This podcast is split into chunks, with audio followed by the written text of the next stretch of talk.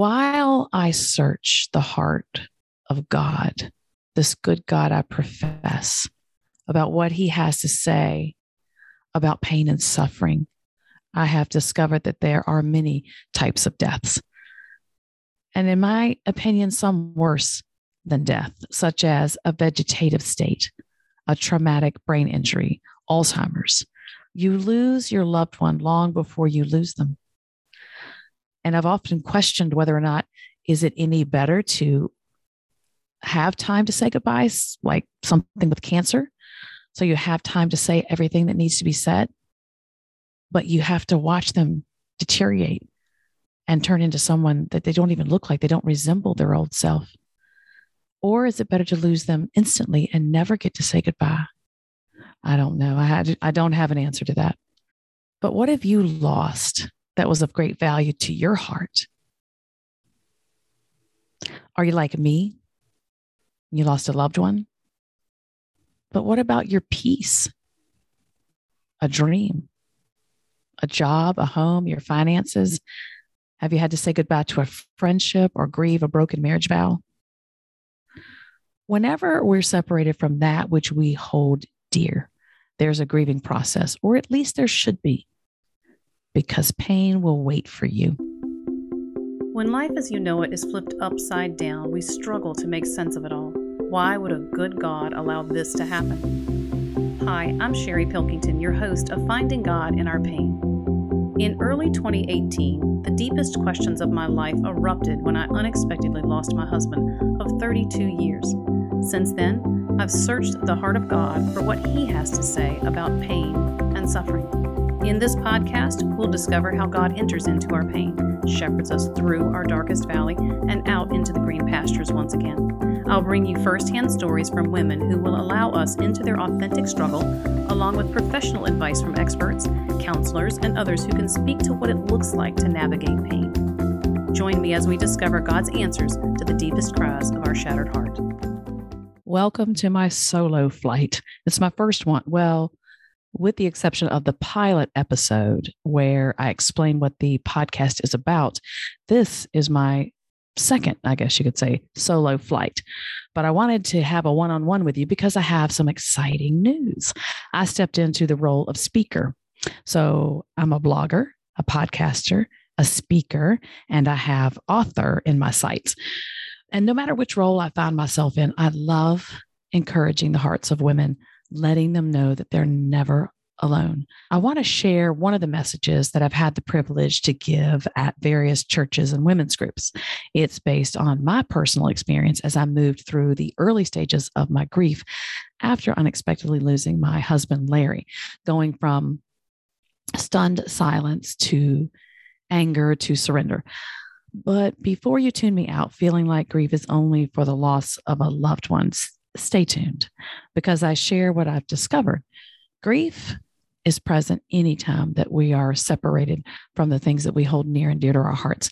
If there is any beauty to be found when we find ourselves in those or one of those bottomless free falls of desperation and uncertainty, it is discovering God's presence, discovering that His word is true, we can go from knowing things about God through his word to a whole new level of intimacy because he was proven true in the darkest struggles of our lives.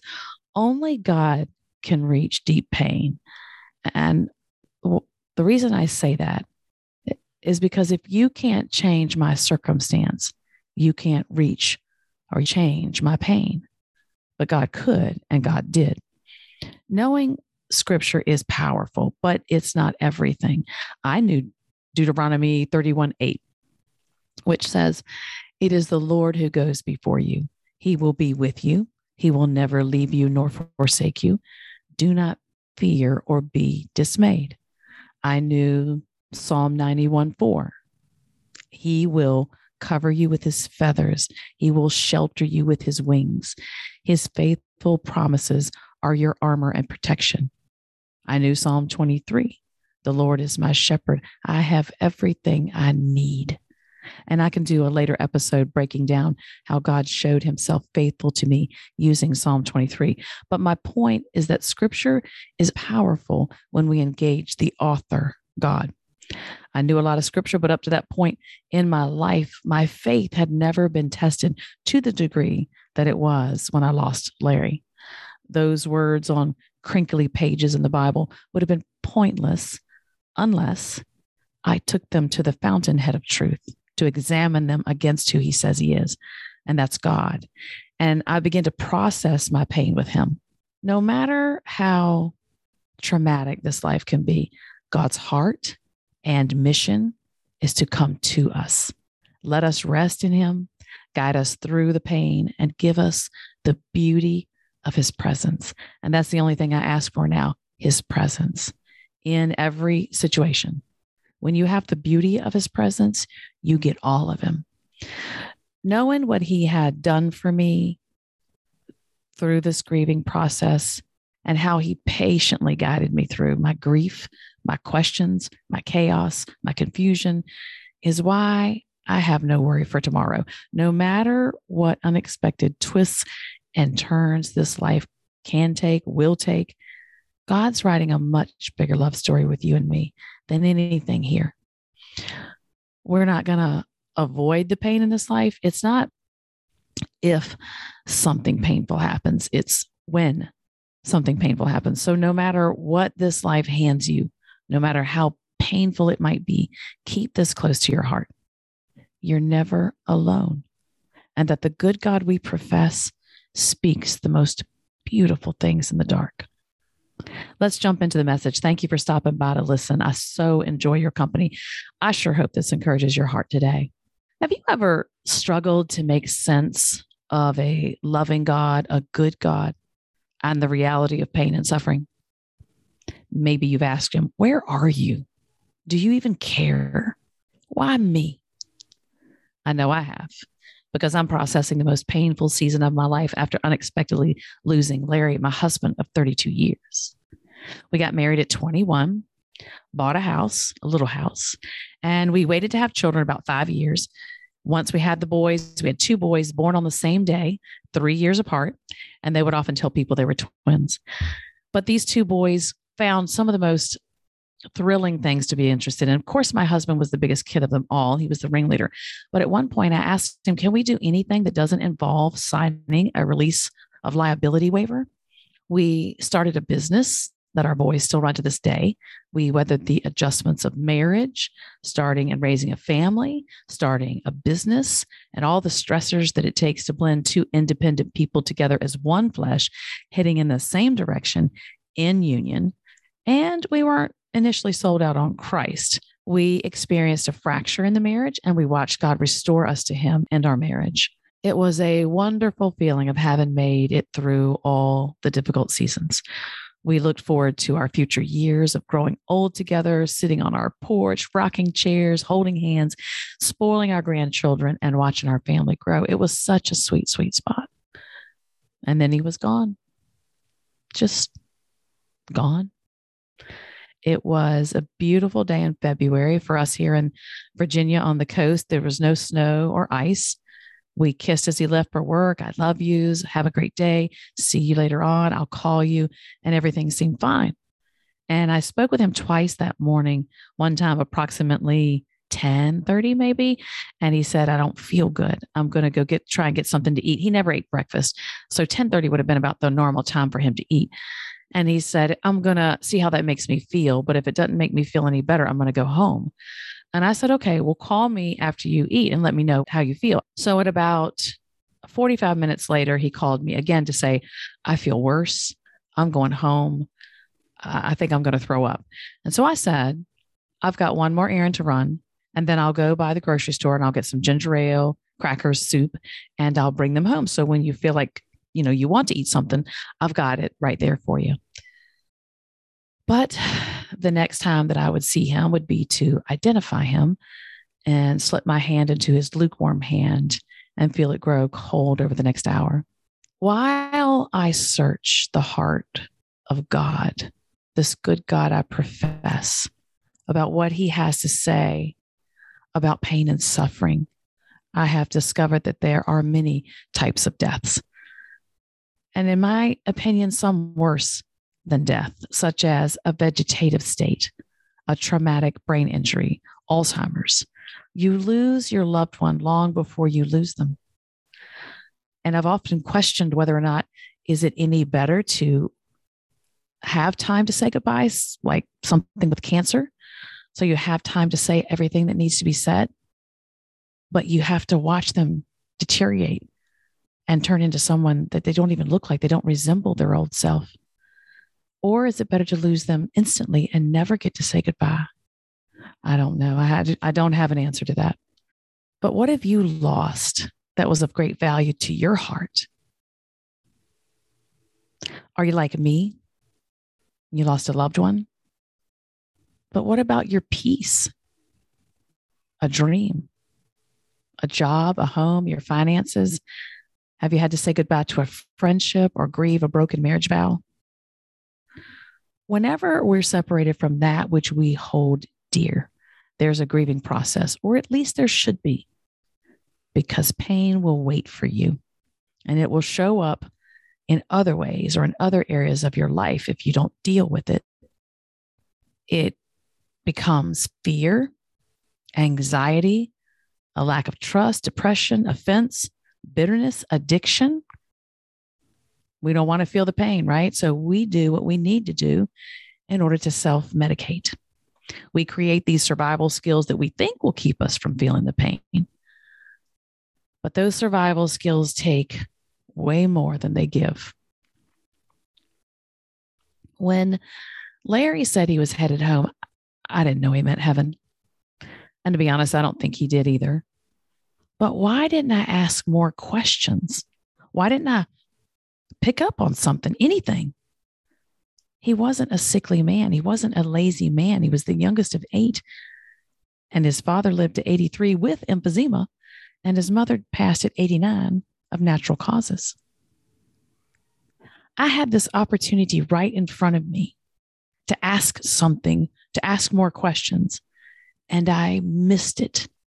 It slipped through my hands, and I will never get it back. The would haves, should haves, and could haves are surely some of Satan's most cruel and evil weapons against us. Regrets have the tendency, the ability to eat you alive from the inside out. I struggle with my regrets through the lens of what a good wife would have, should have, and could have done. I repeatedly asked the Lord, why didn't you let me pick up on something? You could have given me a heads up, helped me connect things and take action. I could have gotten him to the hospital and he'd still be alive. I would still have my life intact.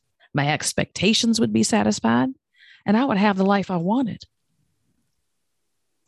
And I heard God's fatherly voice. It was, it's always firm and gentle, and it pierced this dark place of spiraling, panicky questions. And he said, Sherry, some things simply belong to me. And all knowing, all seeing God has the answer to my question, right? But my father knows me. And he knew that whatever answer he gave me would only be the next target. I would double down and I would grab hold of his answer and I would use it as a new thing to focus on and argue with him about. Because anything short of bringing my husband back would not satisfy. When it comes to the pain of this life, it is important that we wrestle well with the good God that we profess because reality is radiation and chemo are making someone puke and their hair is coming out in clumps. Someone's welcoming a baby that they will only hold for a few minutes, a few hours, or a few years. Somebody's letting go of a cold hand and closing a casket or maybe they're letting go of a cold dream, closing the casket on that dream. But it is equally true that someone is welcoming a healthy baby who will live well into their senior years. Someone is lacing fingers with another, taking their hand in marriage that will last until death do us part. Someone's ringing the cancer free bell. Someone's receiving the miracle the breakthrough of a lifetime that they have been pounding on the doors of heaven for.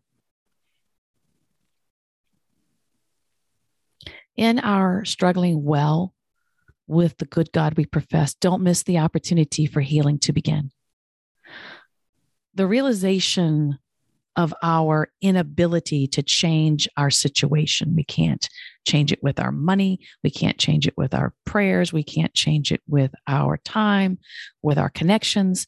When that helplessness collides with the good God's sovereignty, our response should be submission. And submission may sound like a weak word, but with God, I assure you, it is quite the opposite. Control is control is an illusion. It's simply an illusion. The only one in control is God. And when I submitted my hurt to the healer who is in control, that's when healing began. Letting go of the need to understand every detail, for everything to add up and make sense. I laid it down. I laid down the argument. Now my voice and my pain no longer drowned out God's voice and his love. I could hear him. I could discern his presence. I could perceive his loving kindness. And let's be honest, no one can reach the pain that we feel when we're separated from that which we hold near and dear to our hearts. They try, but it's too deep to reach. People tell us God won't give you more than we can handle. But I'll say this I found no comfort in that comment. But what I did find and what I do find comfort in is knowing that God never allows anything that he does not plan to redeem. The loving God of the Holy Bible wastes nothing. And this is good news. He most assuredly will not waste our pain. In his hands, everything has purpose. In heaven's value system, pain is still the goodness and kindness of God. What do I mean by that? For me, that pain was a small glimpse, a dim shadow of the pain that we'd feel if we were separated from Him eternally. A loving God warns His children, right?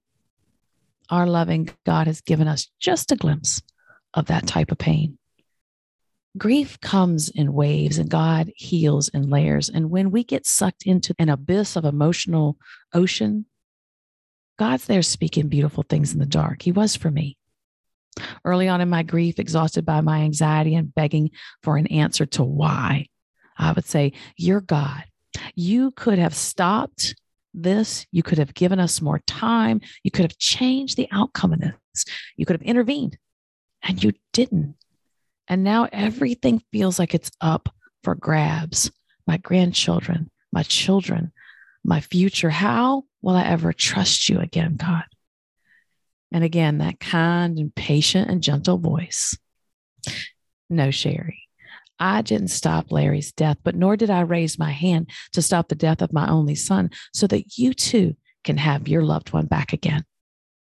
The loving God I professed, the good God I profess, has already gone ahead of me and provided a solution, better yet, a reunion, despite the fact that the reality in this life is that we are separated by death.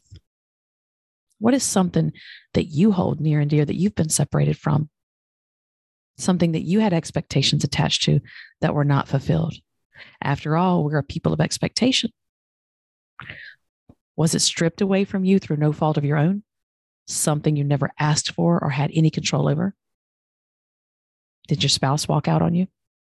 Have you lost a physical ability is your child living a lifestyle that just absolutely crushes your heart to the point that when they're in jail, you feel guilty about being relieved because you know where they are? Has a measure of your independence been taken from you? Have you let a dream die thinking it's too late?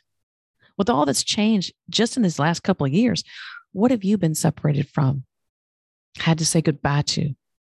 And more importantly, did you take the time to grieve? In the midst of the pain and suffering of this life, God never leaves us. He's present in it. Not that he approves of how we humans use our gift of choice, but he's present because he said, Nothing, nothing will ever separate you from him. He's certainly not going to let you endure this type of pain alone. A good God has a plan of redemption for the pain that we experience, be it in the here and now or the pain we'd feel if we were separated from Him eternally. He gives us His Son, the man who was despised and rejected, a man of sorrows, acquainted with the deepest grief. This life is not void of suffering, but our good God pierces it with His presence his truth, his beauty, his redemption. When you let God heal you, when you turn around and share your story of who God is in your pain and suffering, you take part in this redemption story that God has for you. Keep the eyes of your heart on God because no matter what this life throws at you, tries to label you with, strips you of, God's writing a much bigger love story with you as the individual He created you to be. He's always speaking beautiful things in the dark. If you ever find yourself in a dark place, sitting in a pile of ash and dirt, don't be afraid. Dirt in the right hands is new life in the making. And when it's the darkest, the God of the Holy Bible speaks the most beautiful things in the dark. Now that's a good God. Thank you for your time and for sharing this experience with my guest. I hope you have found encouragement for today and a deeper revelation of God's heart in the midst of pain and suffering. We'd love to have you as a subscriber to Finding God in Our Pain so that you can be connected with all my guests as they share their personal experiences and professional knowledge about pain and suffering. And because this podcast is a division of the website A Life of Thrive, for more information and the various ways you can connect with us, please visit the website alifeofthrive.com. I look forward to sharing more transparent stories from the hearts of women who intimately know what it means to have their world flipped upside down, their authentic struggle to make sense of it, and what recovery and healing looks like. Till then, sweet woman, remember you are not alone and that God speaks the most beautiful things in the dark.